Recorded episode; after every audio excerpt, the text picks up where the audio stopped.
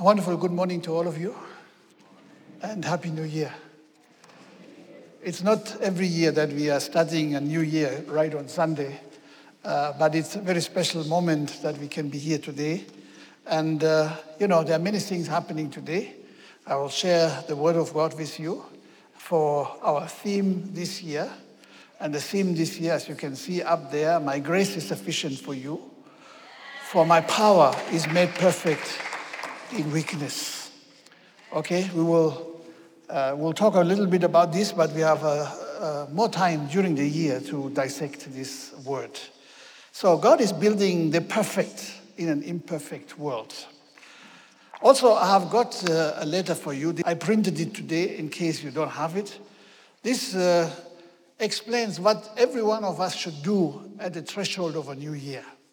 Okay, there are two things. Okay, I've, I've, I've boiled it down to two things. Number one, we should give thanks to all the things that God has done for us in the past. Okay, and uh, I think we need to reflect not only what He has done, but all the lessons that He has taught us. And then maybe check out whether we have put the, the lessons into practice or we have just been hearers but not doers of the word. And if we see that there are things that God taught us which we have not put into practice, which we have not implemented, uh, then maybe we have to revisit some of these uh, moments and, uh, you know, put things into practice. Okay, the one thing is to look back, okay?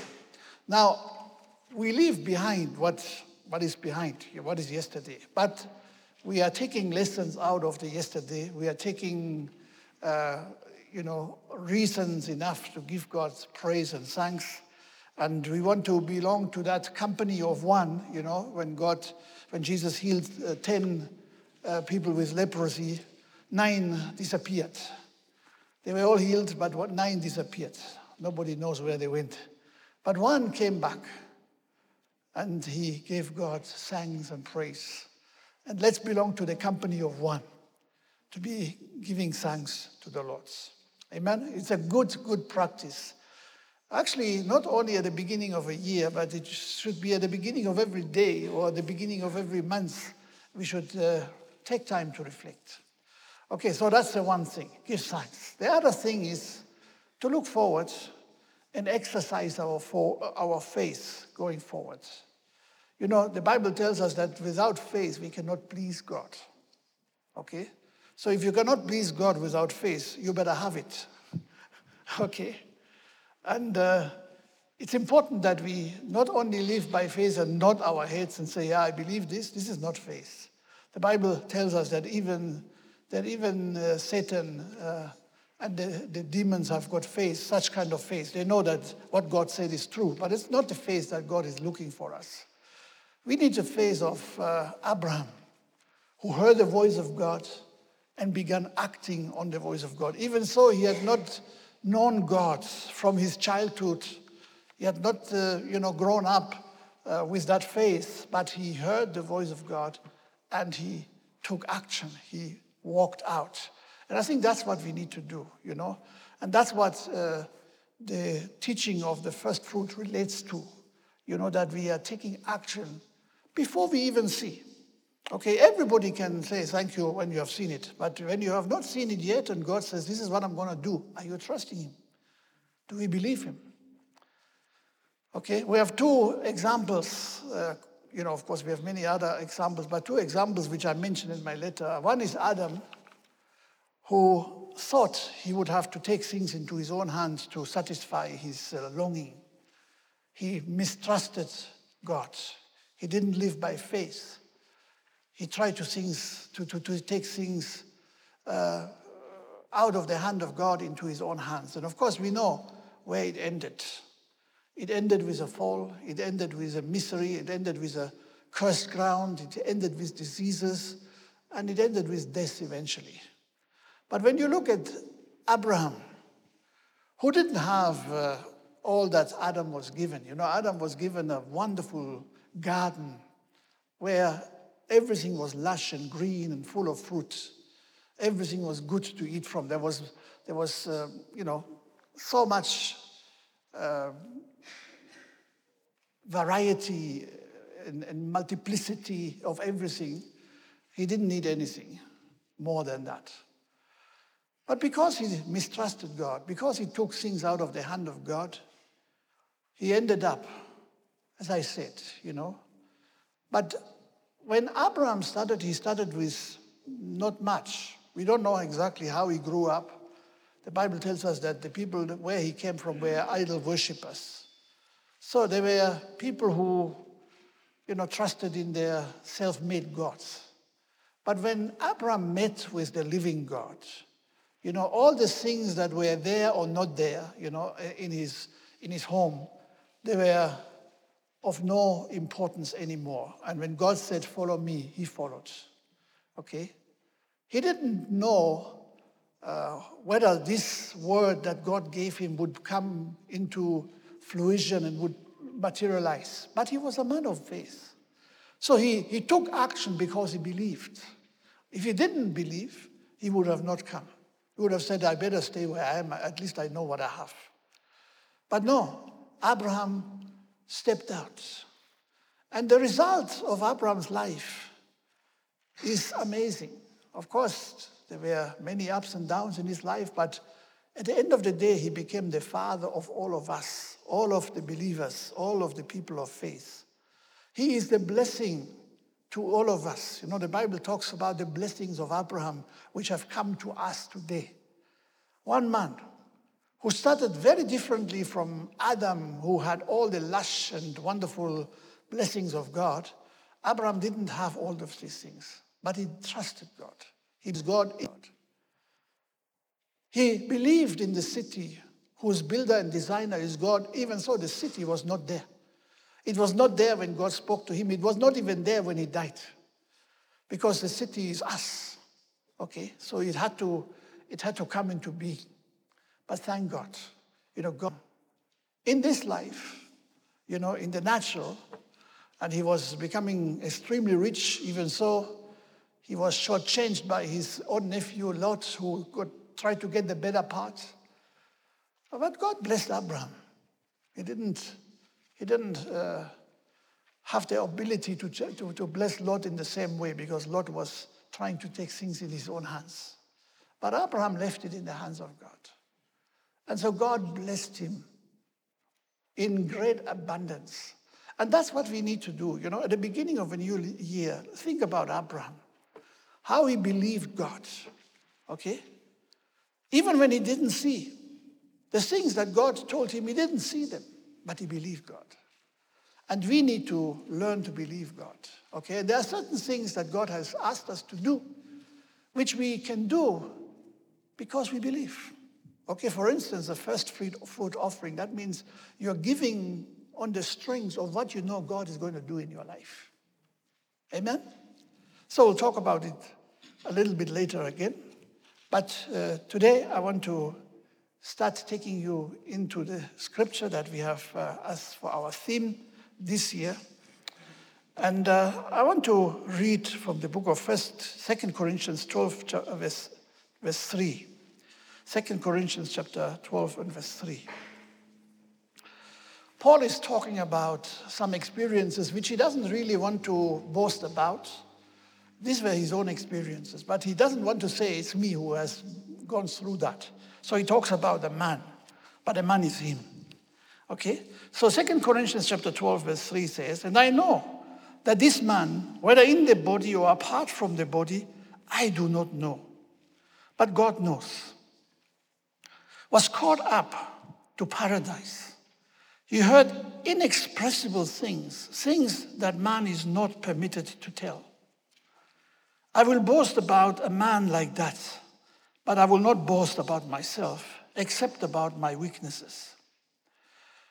Even if I should choose to boast, I would not be a fool because I wouldn't be speaking the truth.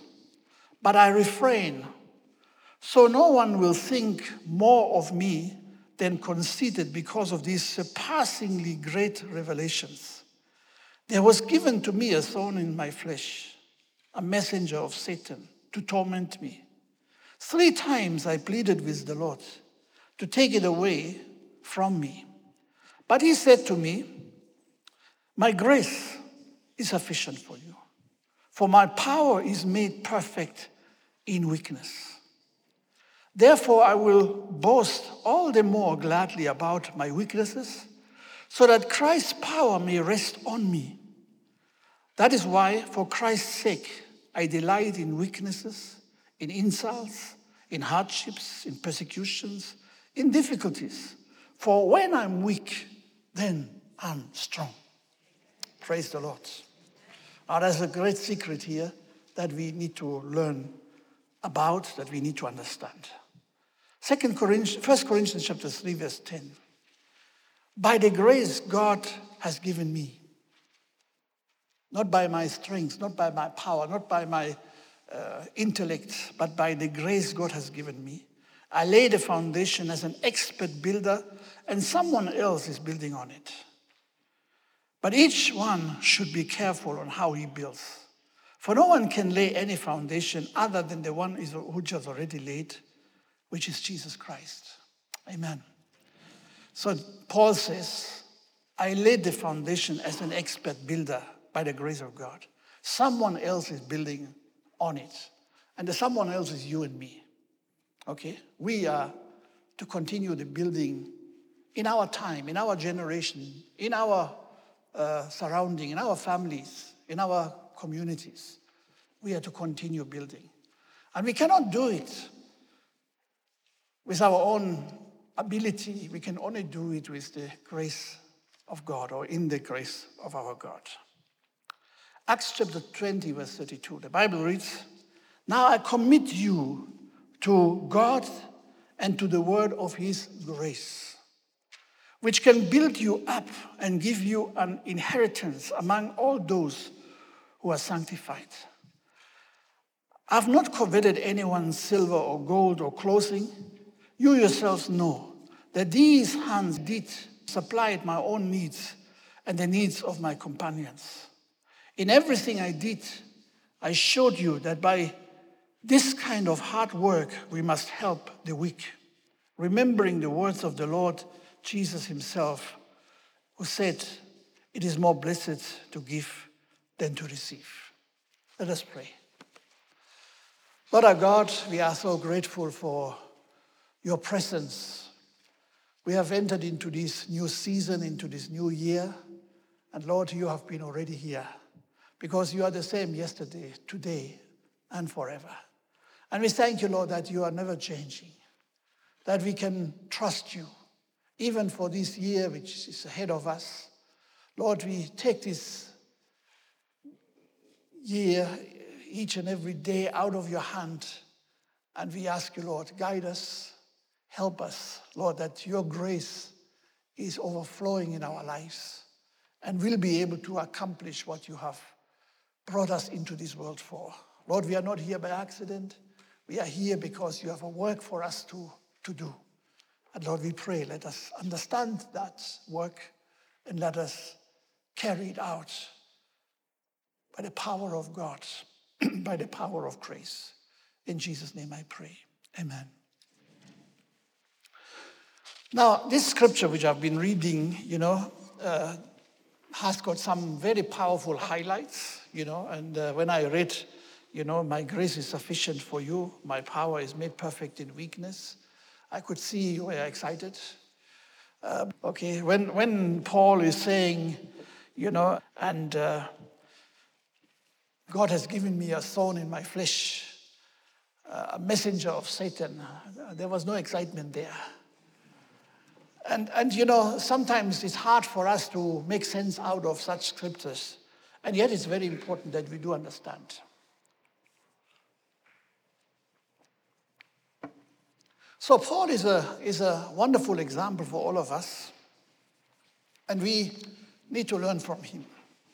You know, Paul was a, was a man who was growing up in Judaism, very devout, very zealous, but he didn't know God. Okay? He thought he knew him, he thought he was fighting for him, but actually he didn't know him.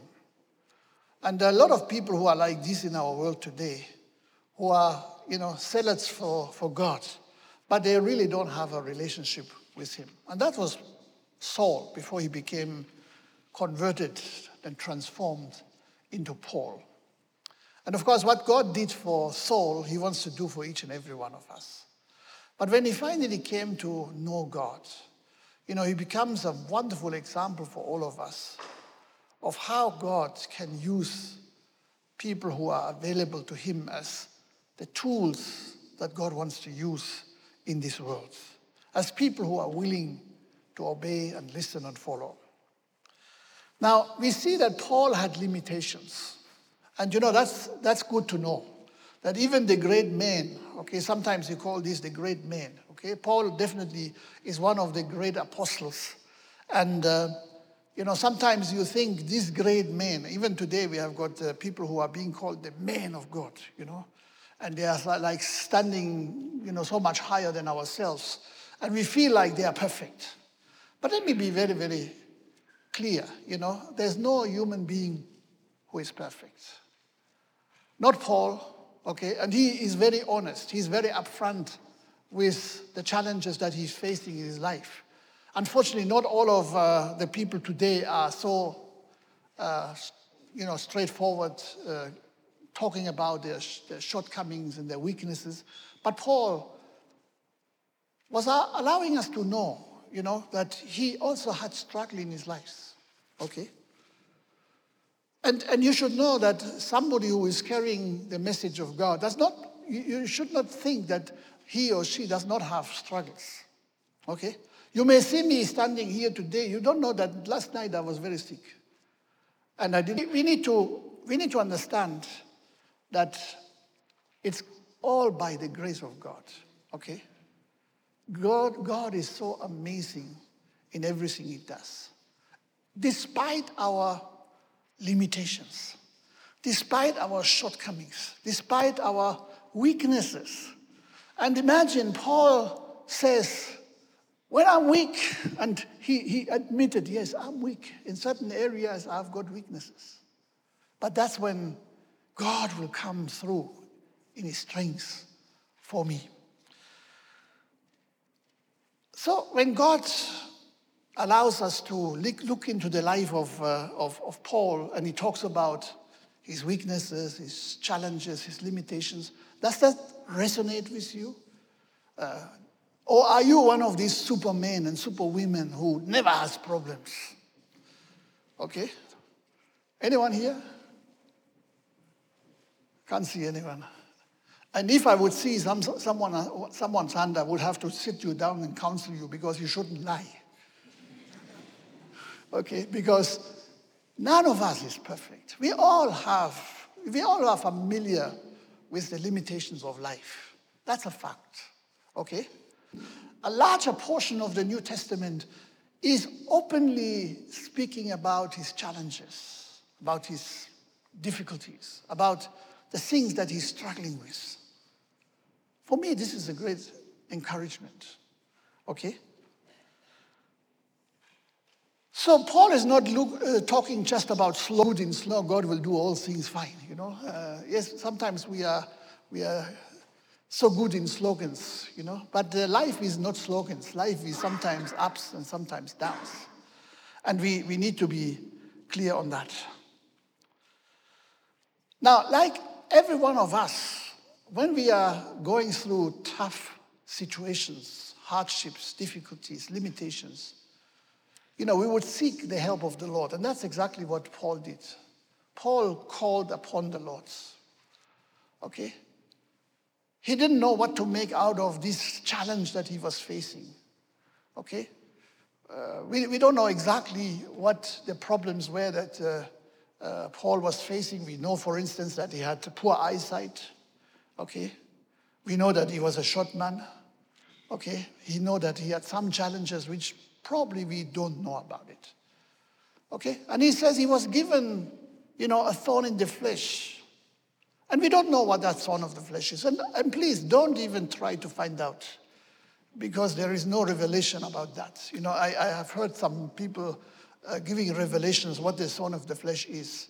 But let me tell you, there is no revelation about that. God just tells us, you know, there are things that we experience in our own life. Okay, maybe you experience some thorns in your own flesh. Okay, things that that trouble you. You know, would say, if, if only this thing would fall off, life would be so much easier. Yes, that may be true, but then God has a reason for everything. Okay? So, Paul, you know, he was praying, he was seeking the Lord that these limitations, these weaknesses that he was facing would be, would be removed. Because, of course, Paul was a servant of the Lord, not a servant of Satan. And yet, you know, we know Satan is uh, a servant of God. Okay? Please don't get shocked when I, when I say that. But Satan is a servant of God. Okay? The Bible says us, tells us so because Satan is an angel. Okay, a fallen angel so. uh, just like all of the, uh, the demons, they are fallen angels. The Bible tells us the angels are servants who are sent to serve those who inherit salvation. Okay? Are you with me? So, in other words, every angel, the good ones as well as the bad ones, they have to serve me. Okay? Of course, we would love to have only the good ones and the bad ones, they should be locked into eternal, into the eternal condemnation. And they will one day, but for now, they're still around. I think you remember very well the conversation that, that uh, God had with uh, Satan uh, when all the sons of God came before, before his throne. And uh, he was asking, of course, each and every one of them, Where have you come from? And, and Satan was there, and God was asking, where have, where have you come from? What are you doing? And he said, Of course, I've come going, roaming throughout the earth, back and forth. And, and God asked him, Have you seen my servant Job? Okay, so in other words, God wanted to bless his servant Job. But by asking, by asking Satan, Did you see my servant Job? You know, that's like dark clouds coming over the life of, of, of, of, uh, of, of Job. Okay? And if you read that story, you know, you may uh, end up with more questions than answers at the end of the day because there are certain things that we will not understand, that God does not allow us to see, at least not completely. There are certain things that are becoming clear when we read scripture, when we, when we get the revelations that He has given to us in His Word. But there are certain things that, that remain in the, in the dark, okay? And so it's important that we that we understand that. So the answer that God gives to, to uh, uh, Paul is an answer that he doesn't expect. And maybe, I would say, in my own opinion, doesn't even appreciate. Because God says, no, no, just leave it, okay? Because Paul says, remove my problem, remove my, my shortcomings, my limitations, my weakness. And God says, let it stay there. And you wonder, why? Okay? Isn't it true that, you know, there are certain things, speak a short prayer and they're waiting in our life? And how easy would it be to, to speak a short prayer and they would just evaporate? But it doesn't usually happen like that, does it? We are carrying loads, we are carrying burdens, we are carrying certain things with us, and we don't know why God is not coming through. We know some amongst us are carrying a heavy burden in their lives, maybe disease or maybe uh, shortcomings, weaknesses, or whatever this may be, and we don't know why is God not answering our prayers.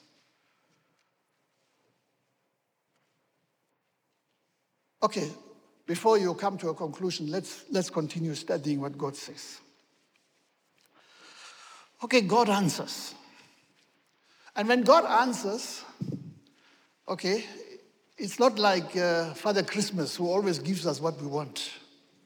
Sometimes he gives us things that we didn't ask for. Sometimes he gives us things that we don't want. Okay? Jesus was one time praying to his father. And you know, if anybody was, was, was, was successful in prayer, somebody who was uh, in a very close relationship with the Father in heaven, then it was Jesus, of course. And Jesus said, Father, if it's possible that this cup can pass me by. That was the cup of suffering, the cup of uh, the full of the sin of the world which he was about to, to carry to the cross. He said, if it's possible that this can pass me by, then let it happen, but, but not my will, but your will be done. And which will was done?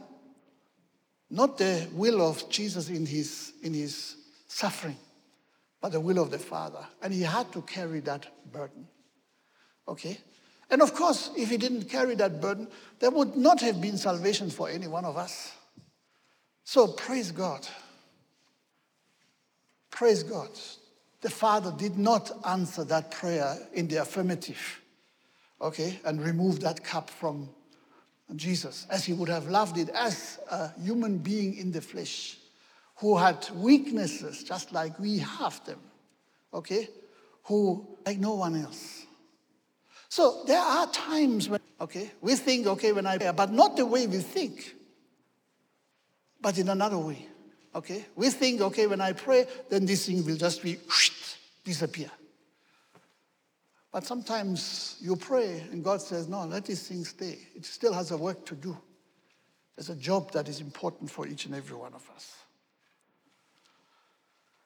So God tells Paul that he needs these weaknesses Okay, God tells Paul that he, God, needs those weaknesses in the life of Paul.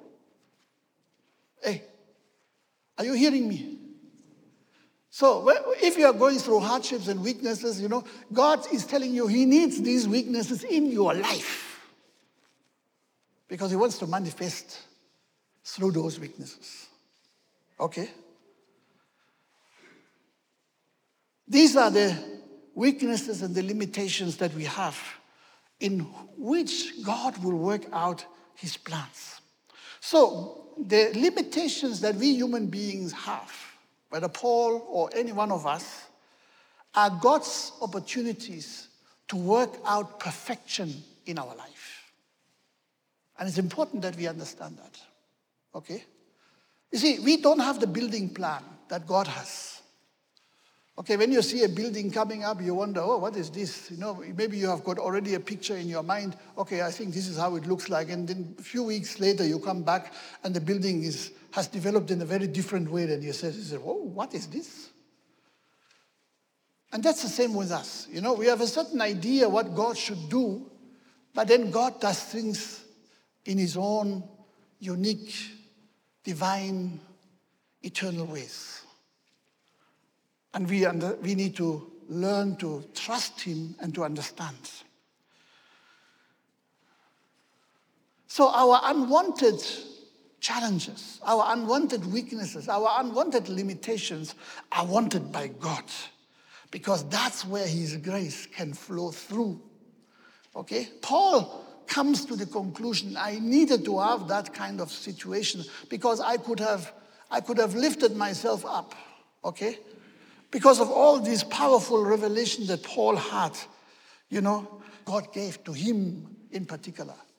And so God kept him in a certain position, understanding that it is not by his own power, but it's by the grace of God that the things that he experienced have happened.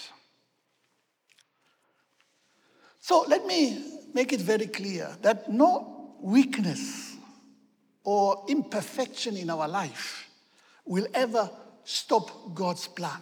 And that is good news. Okay? Because many of us said, oh, if, if, if I would be like others, then maybe uh, I wouldn't go through the hardships and difficulties I do.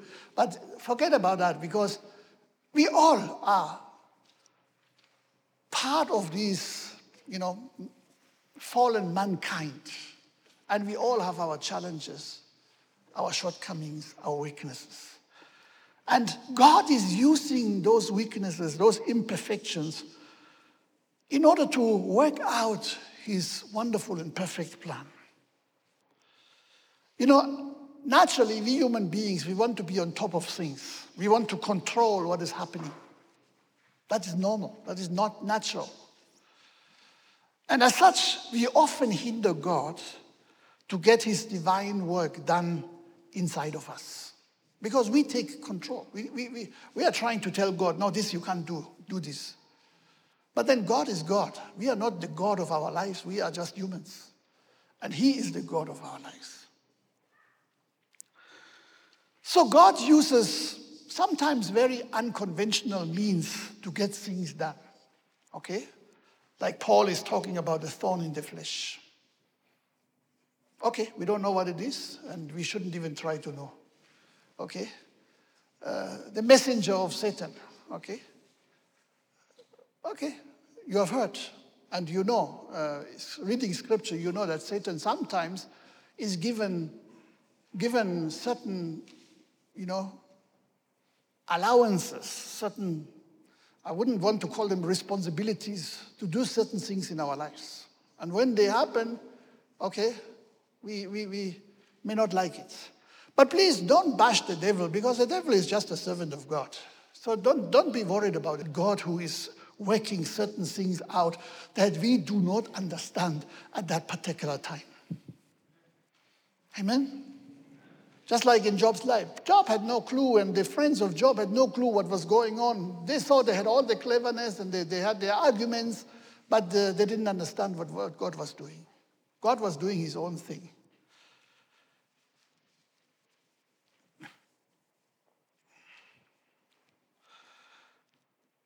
So, God sometimes will not answer our prayer remove this problem I have. Sometimes He does, and thank God for that. I'm sure many of us, we have testimonies how God has, has delivered us from certain situations. And uh, we know God is capable of doing that. But sometimes He doesn't. Okay? And He says, okay, walk with me, with this very burden that you have, through the dark valley, and trust me. Keep your eyes upon me, because I'm going to carry you through. And I think it's important that we understand that. Okay? Only God knows what's best for us to reach perfection. Because at the end of the day, God wants us to become perfect. Okay? Scripture tells us, be perfect as I am perfect. Now, we know we cannot make ourselves perfect. We cannot, you know, attain perfection as God is perfect.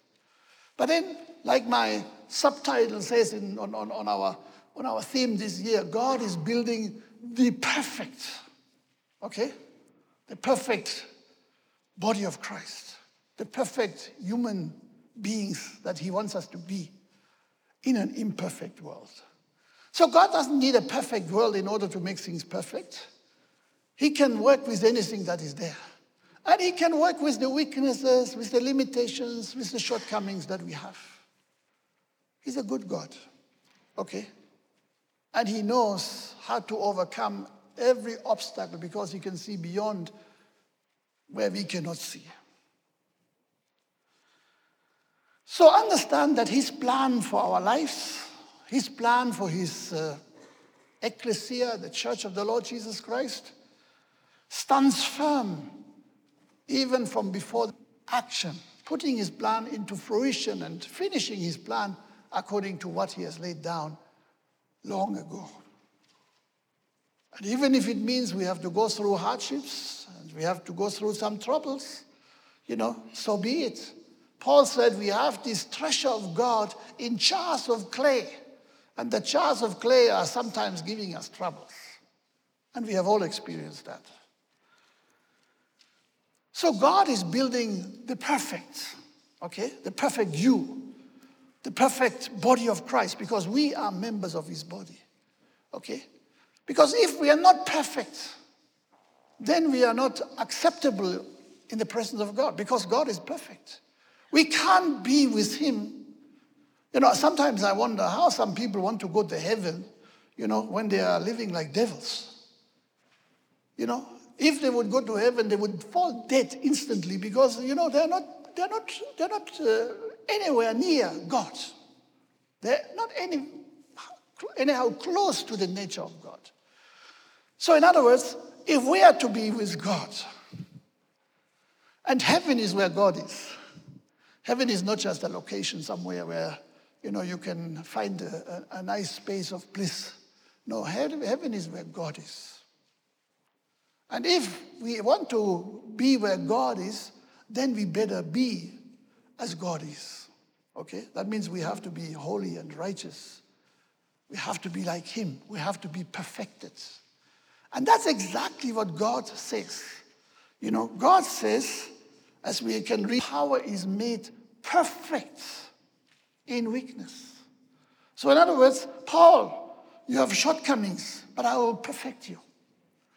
And I will actually use the very weakness, the very thing that you think is a handicap for your life. I'm going to use the very same thing in order to bring you to perfection. Only God can do that. No human being can understand this even.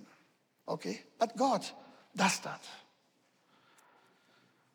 Now, today we are immersed in our culture. Uh, and I'm not just talking about the culture we have been growing up with, but you know, the culture that we are receiving through the social media every single day. You know, we are getting a kind of thinking, you know, kind of liberal thinking uh, that is influencing the lives of everybody, including Christians. And it's amazing that even Christians today, they are agreeing about things that are, you know, our, our great grandfathers in the Lord would just, uh, would just get horrified about. Okay? Because we have been so influenced by the culture of the world. And let me tell you, the Bible says that he who wants to be a friend with the world will be an enemy with God. So, in other words, he has to confront us on these issues. He cannot just allow and says, okay, just, just carry on and enjoy your life uh, when the life is completely messed up and uh, going into a wrong direction. He has to put us straight. Okay? And that's very important. Let me just read from the book of James, chapter 4 and verse 1. James is asking, What causes fights and quarrels among you? Hmm. What a question, huh? Are there fights and quarrels among you? Or is everything bliss in your home all the time?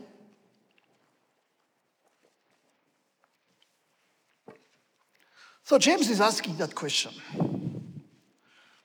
And he says, Don't they come from your desire? Your desires that battle within you. So, in every one of us, there are desires. Okay?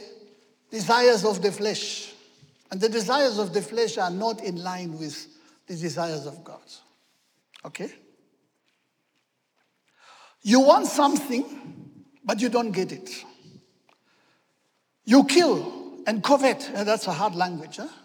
You kill and covet, but you cannot have what you want. You quarrel and fight. And isn't that true? Don't we see so much of this, you know? One would say, if this is happening in the world, yeah, of course it's the world, but it happens even in churches. You do not have because you do not ask God. Number one mistake we are trying to grab here and there, we're trying to get whatever we think we need to have, but we are not doing it in the power of God. We are not asking it through the grace of God. We are asking, we are doing it through our own strength, through our own ability. And that will not lead to any good results. Okay? You don't have because you do not ask God. When you ask, you do not receive because you ask with wrong motives. And I think we see a lot of that stuff today. Okay, all the, the, the modern, uh, you know, contemporary uh, prophets of whatever, you know, they're giving us so many, many good uh. Uh, and people are now coming asking for those things. But at the end of the day, they don't get. Because they ask with wrong motives. Okay? And what does the Bible say? You do not receive. When you ask, you do not receive because you ask with wrong motives that you may spend what you get on your own pleasures. Do you know that God has called us into this world and we are meant to be stewards? We are not here to consume God's riches. We are here to be stewards. We have to take care of what God is entrusting into our lives so that we bless others in the process. But so many people have a wrong concept today because they are being lied to by such prophets who are not prophets of God, but prophets of themselves and of their evil intentions, maybe even prophets of Satan. And they, they, they're giving promises that are never going to come to pass. And God says so, okay? You will not get because you ask with wrong motives that you may spend what you get on your own pleasures. You adulterous people. You can friend, okay, I can be a friend, it's of the world, but you know, God is still my friend also. No, actually, there is it's love or and hatred on the other side. If you love God, you can't love the world. And if you love the world, you can't love God. You know, that is hatred to God. Just think about that. Sometimes we want to put certain things together. I remember that very well. You know, when I came to hear about uh, Christ in, in my young life, you know, I was not a Christian. I grew up without, without God. Yes, I had religion. We went to church uh, just for the sake of uh, fulfilling certain, uh, certain requirements, you know. But then I, I, was, I was having no idea about Christ when I was young. So when I was 16 years old, I got invited. And uh, for the very first time, I, I realized God was speaking to me. Jesus was speaking to me very powerfully. And I agreed, you know, I agreed, yes, I want to follow you. I was 16 years old. I, I, I didn't really come through a, a, an experience of a new birth at that particular time.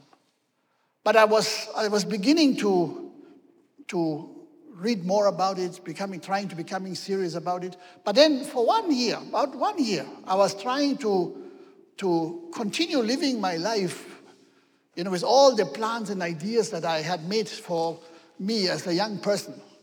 And you know, when we are teenagers, we have got uh, grand ideas about our lives. And I had, I had some grand ideas about what I wanted to do, what I wanted to accomplish, what I wanted to achieve. Okay? And uh, so I was, I was hearing the call of God, but then I had also my own words. And I was not ready to give it up. And for about a year, a little less than a year, I tried to combine the two worlds. Okay? My own world with my own desires, with my own hopes and dreams, and of course, now I was even telling God, this is what I want. And I asked Him to do for me what I wanted. And then I had the demand of God who called me. And uh, soon I understood he, he not even his work and follow him as a disciple. But okay, you know, one of the things I've learned in that one year is that it's very difficult for you to sit on two chairs at the same time.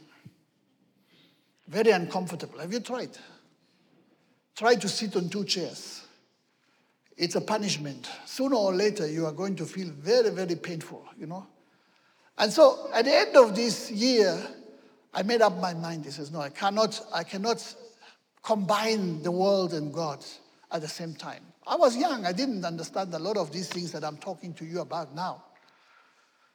But one thing I understood that friendship with the world is hatred towards God. And so I, I just said, okay, I surrender everything. God, if you want everything and I, I get nothing of the things that I planned for my life, fine, that's, that's okay with me. And I, I, was, I was submitting to the Word of God. Okay? Amazingly, some of the things that were dreams in my young life were actually fulfilled by the grace of God. Okay? Not by my own ability, but by the grace of God later on. Little did I know that God was the one who originated everything about me, who made the plans, who made my heart, who made my, my mind, who, who made me think in certain ways. But of course, I could not do it in the wrong way, with wrong motives. I had to learn to trust in God. I had to learn to believe in God. Like I earlier said, you know, uh, Abraham heard the call of God and he believed. And that's why he became a hero of faith. That's why he became the father of all of us who believe. Because he, he took action, okay? He walked out when God called him. He didn't know where he was going. He was going into the unknown. The only thing that he had was God's word. But I tell you, when you have the Word of God, it's enough. You don't need any more. But when we live in the old style of the world, you know, we, we want to have other assurances. That's why insurance companies make so much good money, because we want to have assurances, okay? And we believe in insurance company more than we believe in God.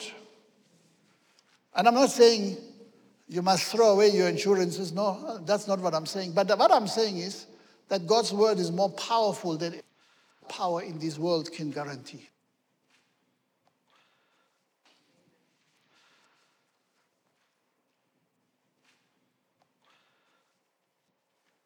So we need to be clear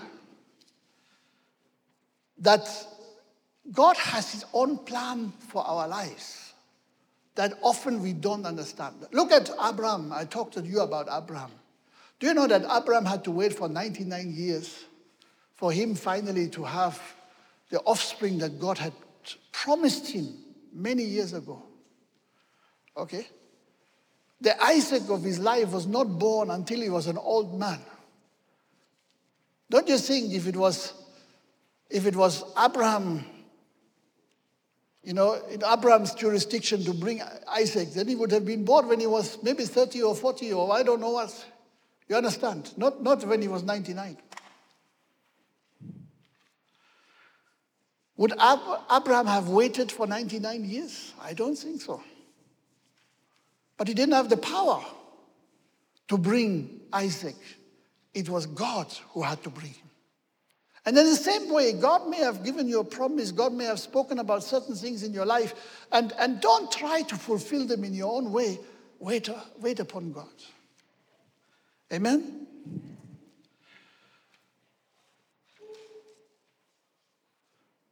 So the Bible says here in James chapter 4, verse 4 anyone who chooses to be a friend of the world becomes an enemy of God.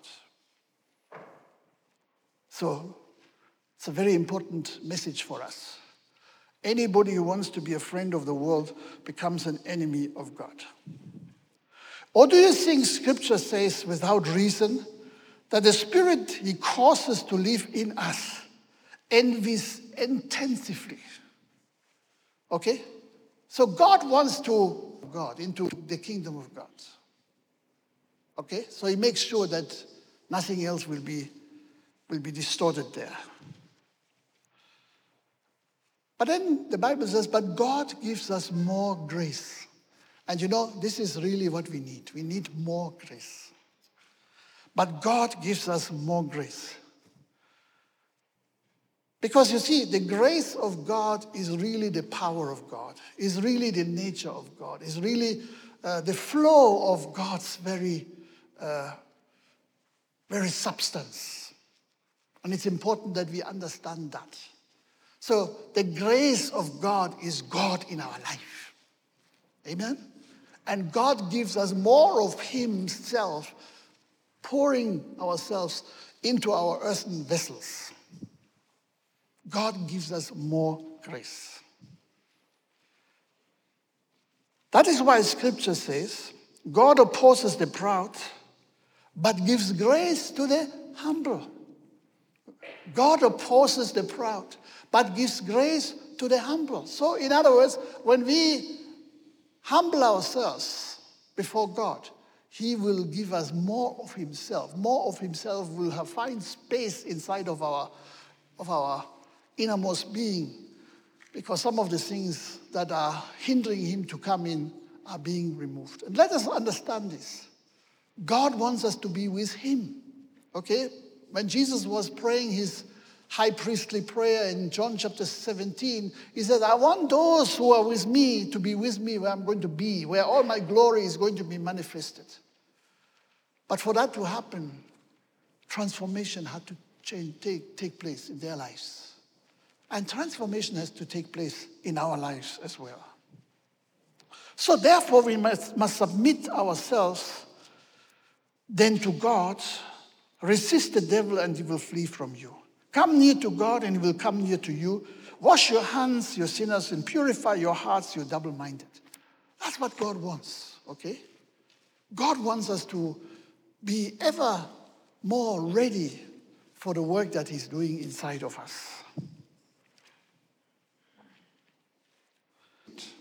In fact, I would say totally obedient. You know, that is something that is, that is quite a, a very strong word, totally obedient. That means 100% obedient. And we know that, for instance, Adam and Eve opted out of being totally obedient to God. They said, let's take things into our own hands. And they did. And we know the devastating results, which were the consequences of their mistrusting God, not believing in His grace.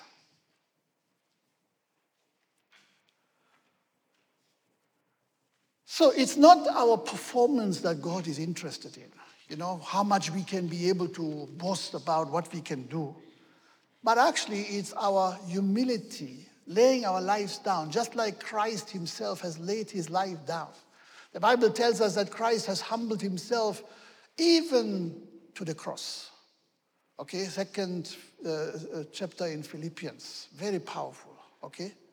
And because he has humbled himself, God lifted him up. Name above all names, you know? That every knee shall bow, that every tongue shall confess that Jesus is Lord. But it started with humility. Okay, it started Jesus being willing to lay down his life. So the God who is perfect wants us to be perfect as well. Okay? And he will work out the perfect inside of you and me if we don't hinder him.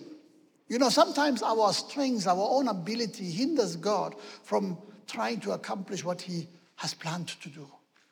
And that's why sometimes he allows us to be weak so that we are not interfering with his work, that we are not interfering with his syllabus for our lives, because his syllabus is good. And he will bring us to perfection through his grace and his power. And very interestingly, you know, in the, in the New Testament, whenever God speaks about power, actually he speaks about the Holy Spirit. So you can actually see here, you know, my grace is sufficient for you because my, for my power or my Holy Spirit is made perfect in weakness. Okay? My Holy Spirit in you will come to perfection in your weakness.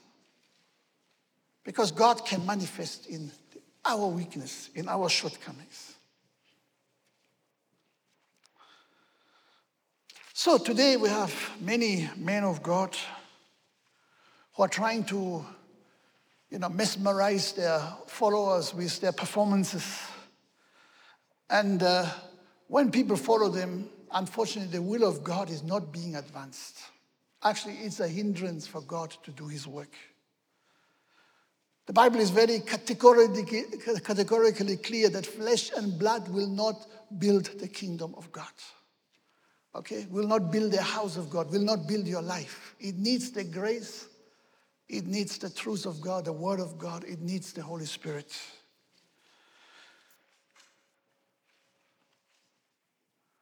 And so God is working with those who are willing, who are willing, even if it means to go through the dark valleys of our lives. Okay? Don't lose your faith. Don't lose your trust in God because God is still there, even if you don't see nothing. You see, this is what, what uh, King David was saying. Even so, I walk through the valley of death, the shadow of death, the valley of the shadow of death. Your, your staff and your rod comfort me. So he couldn't see anything, but he could feel God's presence. Okay, the staff and the rods, they were tools of guidance and times to hook them and pull them back. Because when you deal with a flock of sheep, you need sometimes to hook them and pull them back from the danger. And, you know, David says, I, I know, even if I've walked through the valley of the shadow of death, I knew you are with me because you have taken care of me. So God waits to work with even everybody who is willing to let him work. You know, God does not need our wisdom. Okay, are you hearing me? God does not need your wisdom or my wisdom. He needs our cooperation. That's all. He needs our faith and our obedience. Our arguments lead nowhere. I mean, in the whole Bible, nowhere have you seen more arguments than in the book of Job, isn't it? The book of Job is full of arguments. But at the end of the day, they concluded nothing. They didn't get anywhere. The matter got concluded when God spoke. Amen?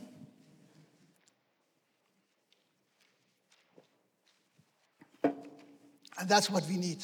We need the Word of God in our life. We need the God speaking in our life. We need the grace that is sufficient for us to be transformed, to become holy and righteous, to become perfect beings, just like God is perfect. Because we can't be in the presence of God unless we are like Him.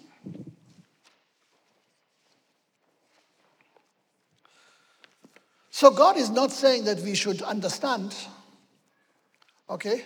We should believe Him, we should trust Him. Understanding will come later. Now, of course, we should understand as much as we can understand from the Word of God. That's why it's given to us. But there are certain things that God is doing that we cannot understand. We just have to follow by faith.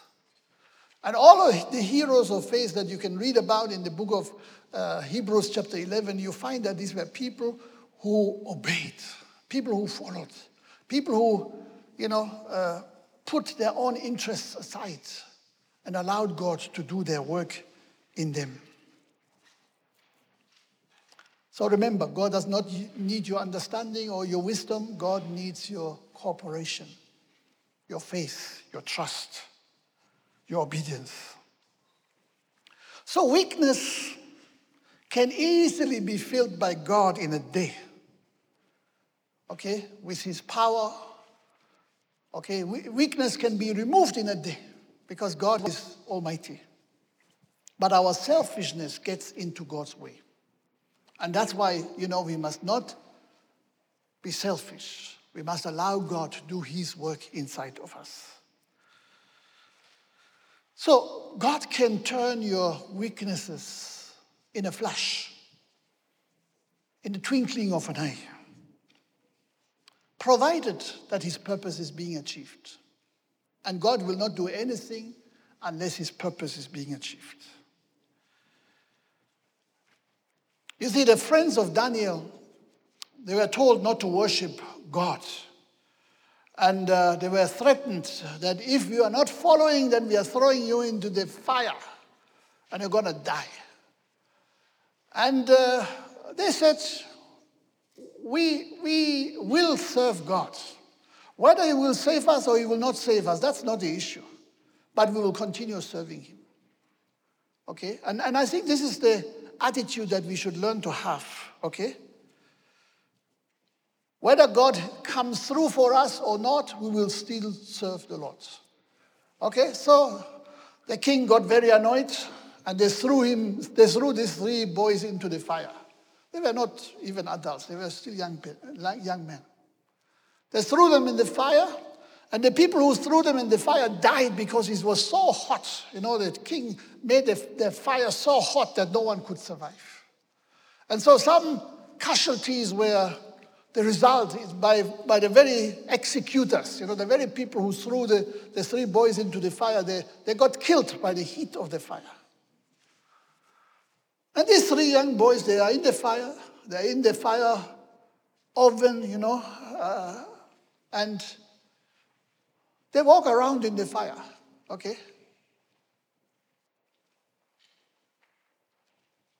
Is fire pleasant?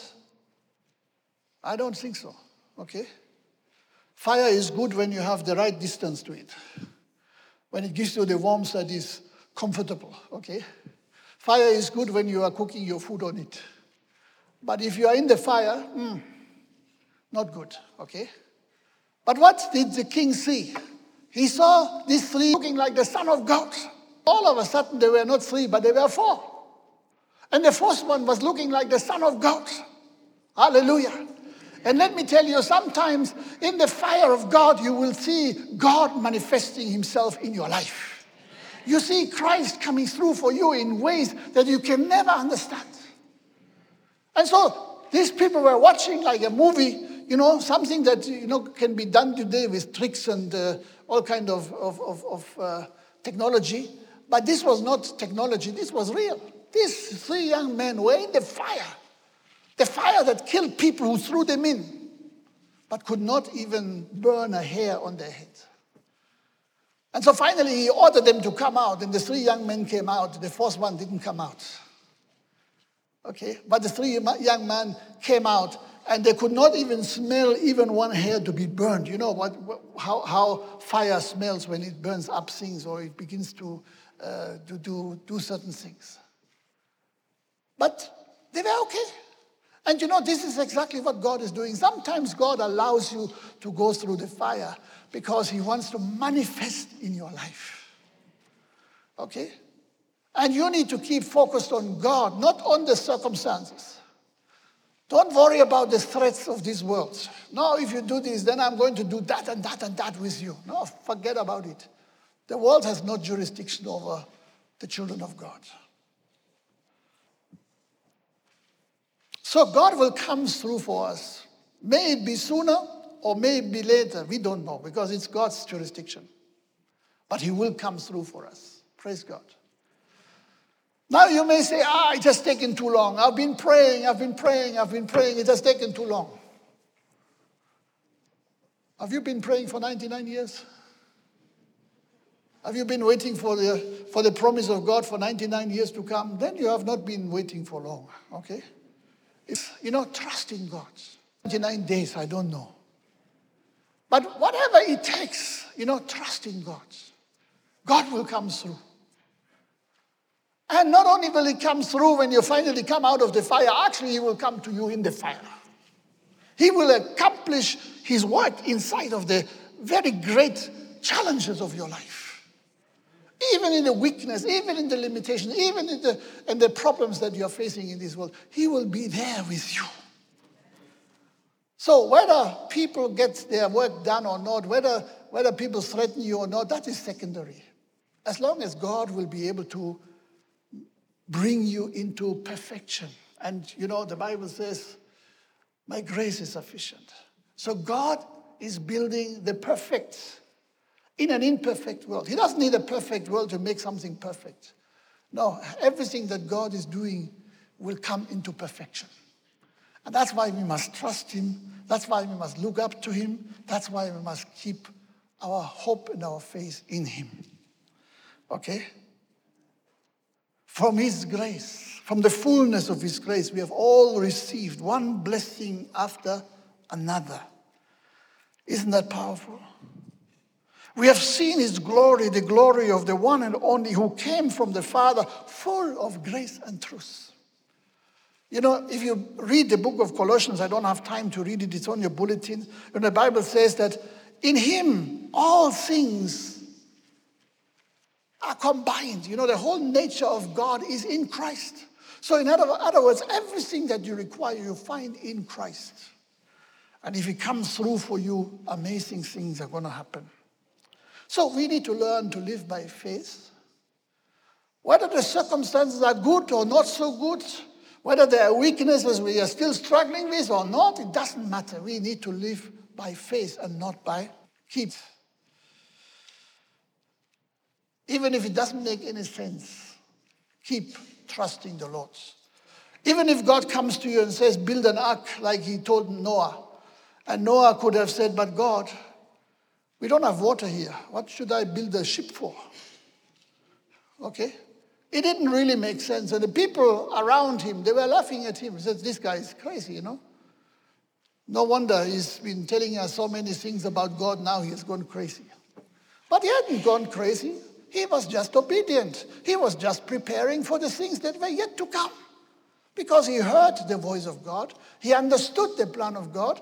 He, he may not have been able to listen with the water is in a, in a long distance away.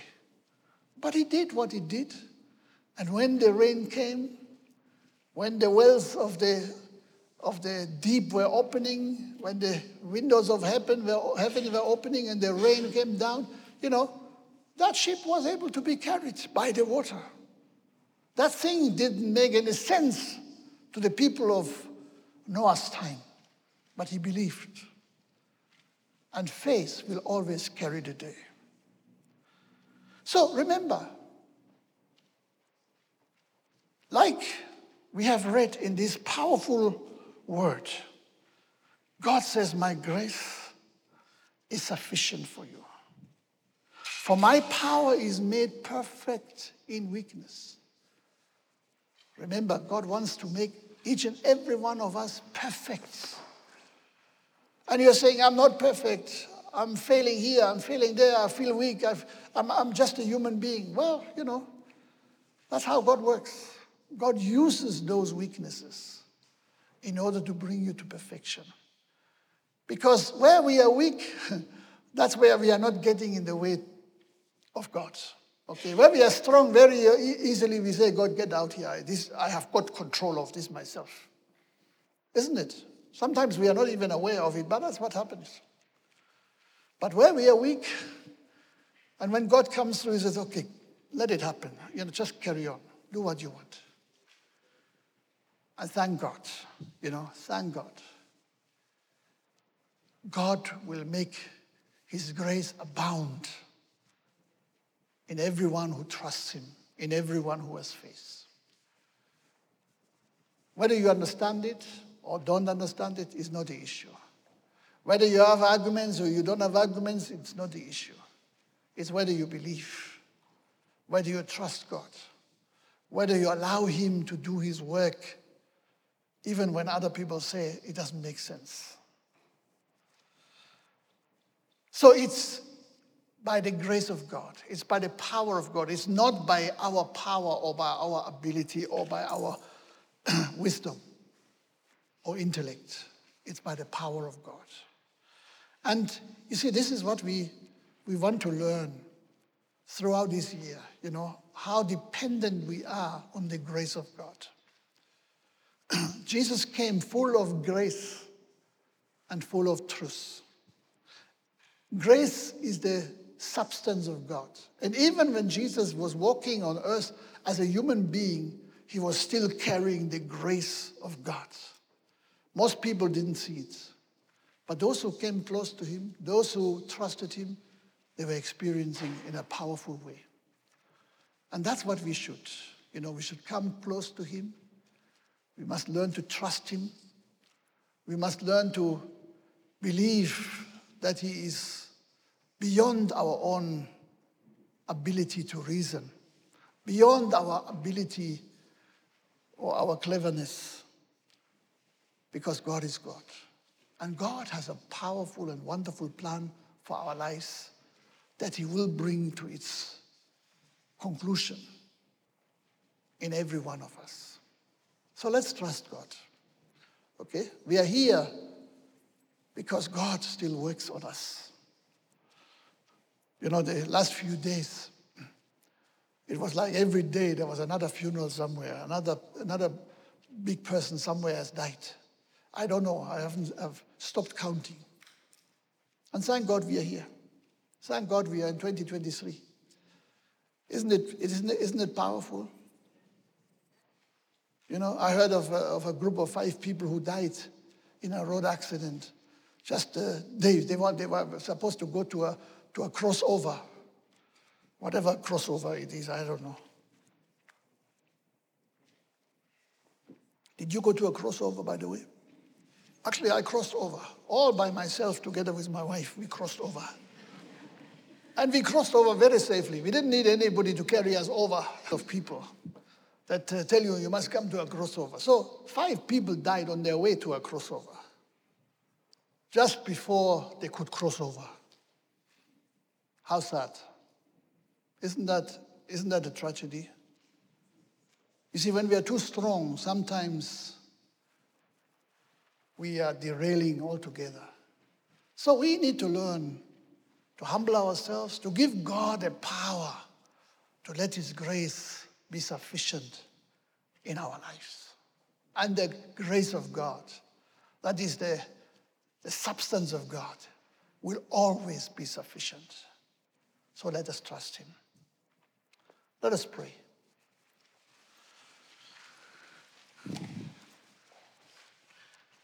Lord our God, we are so grateful that you give us a better insight, a better understanding about what it means when you said, your, your, My grace is sufficient for you. Lord Jesus, we want to depend on your grace. We don't want to depend on our own wisdom, on our own strength, but we want to depend totally and entirely on your grace. Lord Jesus, I thank you so much for this wonderful time that you have given us today on this very first day of this year.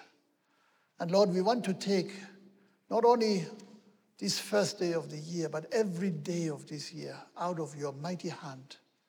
And we want to tell you, Lord, have your own way. Lord, use our weakness and fill it with your grace. Work out our perfection through the power of the Holy Spirit in our lives, through the grace of God that you pour out in a great and wonderful way upon each and every one of us. So, Lord, we thank you so much. That is having the power to carry us through the whole year and even beyond. We give you honor, we give you praise. Lord, you are perfect. And we want to be perfect, just like you are perfect. And thank you, Lord, that you promise that you will do it in our lives through your grace. And that's why we thank you. That's why we honor you. That's why we worship you. To you be the glory. To you be the honor. And everyone say, Amen. Amen. Amen.